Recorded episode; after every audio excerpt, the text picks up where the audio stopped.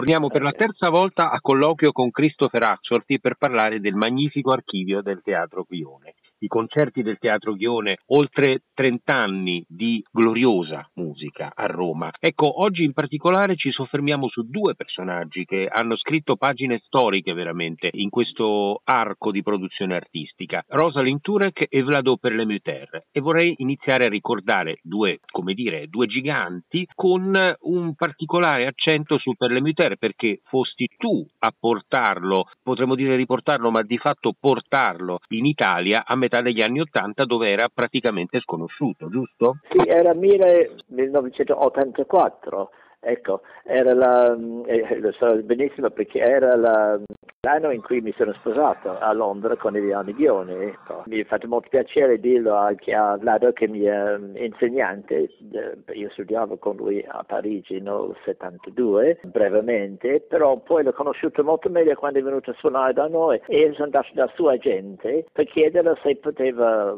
convincere il maestro Permuta di venire a suonare per noi a Roma e non, non c'era molto modo non c'era bisogno di, di, convincerlo, lui non vedeva l'ora di venire a Roma e con sua compagna, mia grande amica la Joan Flockhart Booth, che è sopravvissuta lui da, da quasi vent'anni, lui è morto a 96 anni, 97 anni, lei è morta a 104 quindi sono de- delle vite lunghe piuttosto longevi ambedue eh? sì, infatti, per, per è venuto la prima volta, ha suonato tutto il resto di Chopin, ero molto contento che è venuto anche Guido Agosti, che lui ha fatto le studi per 25 di Chopin, le sonate in Si minore di Opera 58 e le quattro ballate, magnificamente, ma sempre delle cose perché era anziano, ansiosa anche, lui diceva di andare sul palcoscenico come di andare sulla ghigliottina, ogni volta, infatti quando, la, quando ha suonato per noi, Belengardi è venuto, il grande Belengardi che è scomparso pochi mesi fa. Lui ha scritto una bellissima recensione di, di Vlad Permuter, poi Lorenzo Tozzi è venuto a sentirlo la prossima volta e lui ha notato, guarda, che come mai che ogni volta al Lione riescono ad avere delle persone fuori dal ciclo normale, ma di grandezza. E lui adesso che è andato in um, redazione dicendo, guarda, guarda, ho già sentito uno come Rubinstein al Lione. E questa era la nostra Vlad Polmutea non era, era molto un po' timido, non si spingeva, però nell'ambiente era conosciuto come, insomma, come la reincarnazione di, di, suo insegnante che era Africotto praticamente. Lui somigliava molto a Ravel, però quando è venuto ogni anno per die, quasi dieci anni, perché è venuto fino a 90 anni da noi, a 90 anni a Wigmore di Londra c'era con mia moglie e era dietro le, nelle, nelle quinte con lui e, e lui aveva un bastone a quel punto lì, però non voleva essere visto col bastone, quindi lui come apriva la porta per palcoscenico mi ha spinto indietro e lui è corso sul palcoscenico sul pianoforte, l'ultima volta che è suonato in pubblico. Le quattro ballate di Chopin mi ricordo benissimo ancora. Era molto amato in Inghilterra, molto um, poco conosciuto qui in Italia, però quando è suonato da noi mi ha chiamato Filippo Juvara di Amici della Musica di Padova chiedendo se poteva convincere di venire anche da loro e lì io e, e Filippo potevamo permettere a tutte le altre associazioni per quasi dieci anni, diventiamo come, come due, due, due, fratelli suoi praticamente. Ecco. Beh, Filippo l'ha portato a Venezia, poi è andato giù a Firenze, mi hanno chiamato a, a Firenze anche dice guarda è morta la moglie di Claudio Rao che doveva aprire la stagione degli amici della musica. Tu pensi che potevi convincere Permuta di venire da noi? E lui certo che è venuto. E, e poi mi ricordo ricordo benissimo quando il primo concerto che l'ha fatto, nell'intervallo la gente erano arrabbiatissimi non con Palmata, ma con gli amici della musica che non avevano invitato questo grandissimo pianista prima da, da, Firenze, che Firenze si vanta di essere il centro della musica, della vera, la vera musica, c'è il regno di, di Rudolf Serkin, dei quartetti, di, di, insomma il posto più importante diciamo in tutta, la, in tutta Italia e il, il punto è, è Firenze. E stranamente con Firenze anche lì che la Rosalind Lenturek l'ha portato anche lei lì, l'ha trovato lì a Firenze, e invece l'ha trovato a Sorrento, lei con risaliti stava suonando lì nel chiostro di Sorrento, lei non, che non suona mai ma piaceva venire in Italia, quindi ha citato questo, questo uh, concerto di, di, suonare, perché lei si è messa all'Università di Oxford a studiare lei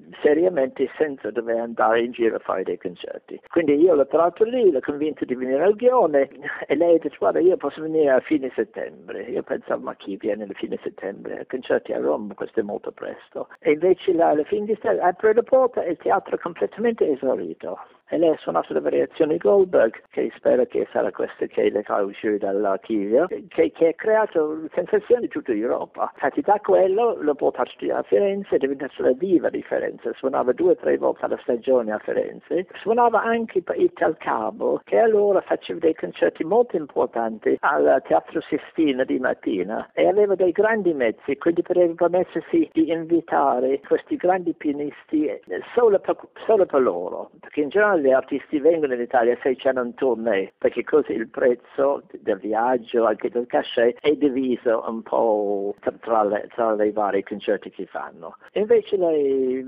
Rosalind veniva spesso da noi, poi veniva anche a, casa nostra a Roma, stava per mesi interi e qui dove sono adesso Sabaudia, stava lì da sola per mesi a studiare, anche fare i bagni, lei piaceva tanto fare i bagni, ecco. E poi mi ha invitato anche di essere parte di sua fondazione Oxford e sono diventato un trustee dell'Oxford Bach Research Institute. Che lei ha tenuto per, per 5-6 anni a Oxford, prima che, che deciso di tornare in America, che deciso di tornare in America perché lei aveva per molto tempo un cancro, però un cancro che era fermo, che non aveva... Poi all'improvviso ha cominciato a rimuovere questo cancro e lei ha deciso di tornare in America. E lei è andata a Marbella prima, perché aveva il clima un po' più caldo, e poi lì ha preso la Queen Elizabeth, la grande nave, per tornare in stile in America. E è arrivato in America 11, 11 settembre settembre, proprio 11 settembre, quando hanno fatto questa strage a New York.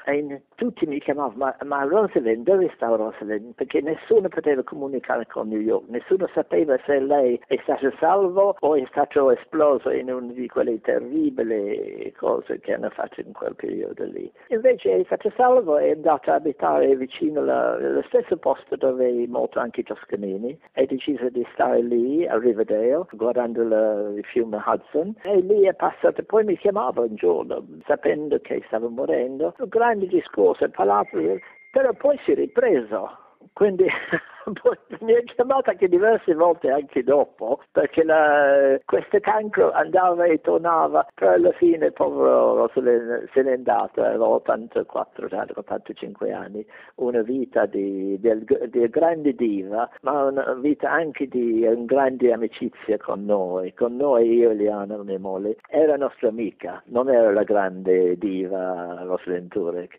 era una persona squisita, intelligente, carissima amica, come Vlad Pomete era un caro amico per tanti anni, infatti avendo un teatro abbiamo conosciuto delle persone che, gran, dei grandissime persone che sono diventate amici nostri, veramente amici, e, e venivano spesso al Lione per amicizia, quando potevano volare al grande, cosa, no, no, no, noi veniamo da Eliana Chris, mi, mi hanno detto, e questo mi fa molto piacere, così. Ecco, un'ultima domanda, Chris, non ti rubo ulteriore tempo, anche perché hai detto tutto praticamente in, questi, in questo sì, magnifico ricordo. C'è, di... funghi, c'è i funghi porcini che devo cucinare. Sì, ti libero, I funghi ti porcini su... che, piace, che, piaceva molto alla Rosalind Turek. Ecco. Io portavo al ristorante vicino al teatro alla fine di settembre e lei non sapeva questi funghi porcini. Lei è andata in delirio per questi funghi porcini. E...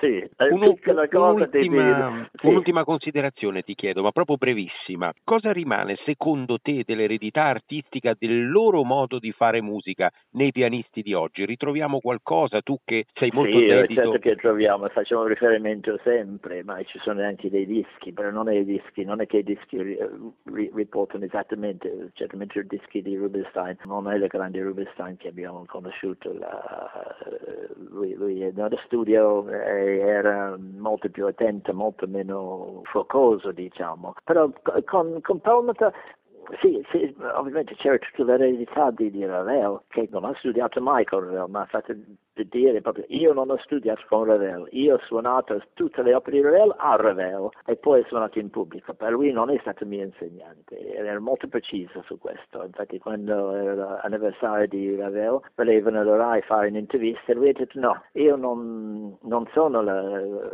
non sono l'allievo di Ravel e non voglio parlare di lui. Però quando ho capito che era importante per il teatro, lui mi ha detto Chris è importante per il teatro se parlo. E ho detto sì, veramente rende pubblicità per te, per, per, il concerto, per il teatro. Allora lo faccio e lui lo, fa, e lui l'ha fatto. Quindi grande eredità, lui è stato nella stessa casa di Forè. Io ce l'ho spartito suo con tutte le, le indicazioni delle notturne di, di, di Forè. Infatti lui mi ha fatto annunciare al pubblico che guarda questo pezzo che sta suonando il maestro adesso l'ha suonato fuori e l'ha mandato giù a lui a provare mentre era appena scritto. E Rosalind Turek altrettanto, sua edizione di Bach, sua registrazione di Bach sono ancora un, un pilastro come quelle là di Perlmutter, non sono molte registrazioni ma, ma, ce ne sono e io ce l'ho ovviamente dall'archivio del Teatro Vione, era molto anziano a quel punto lì, però si sente il peso, il peso di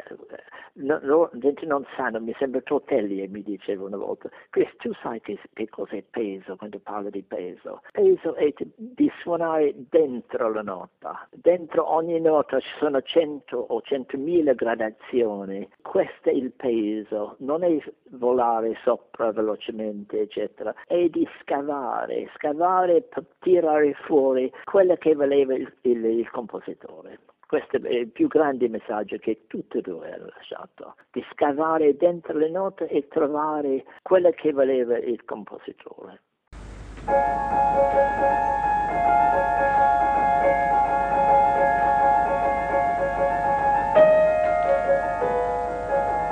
you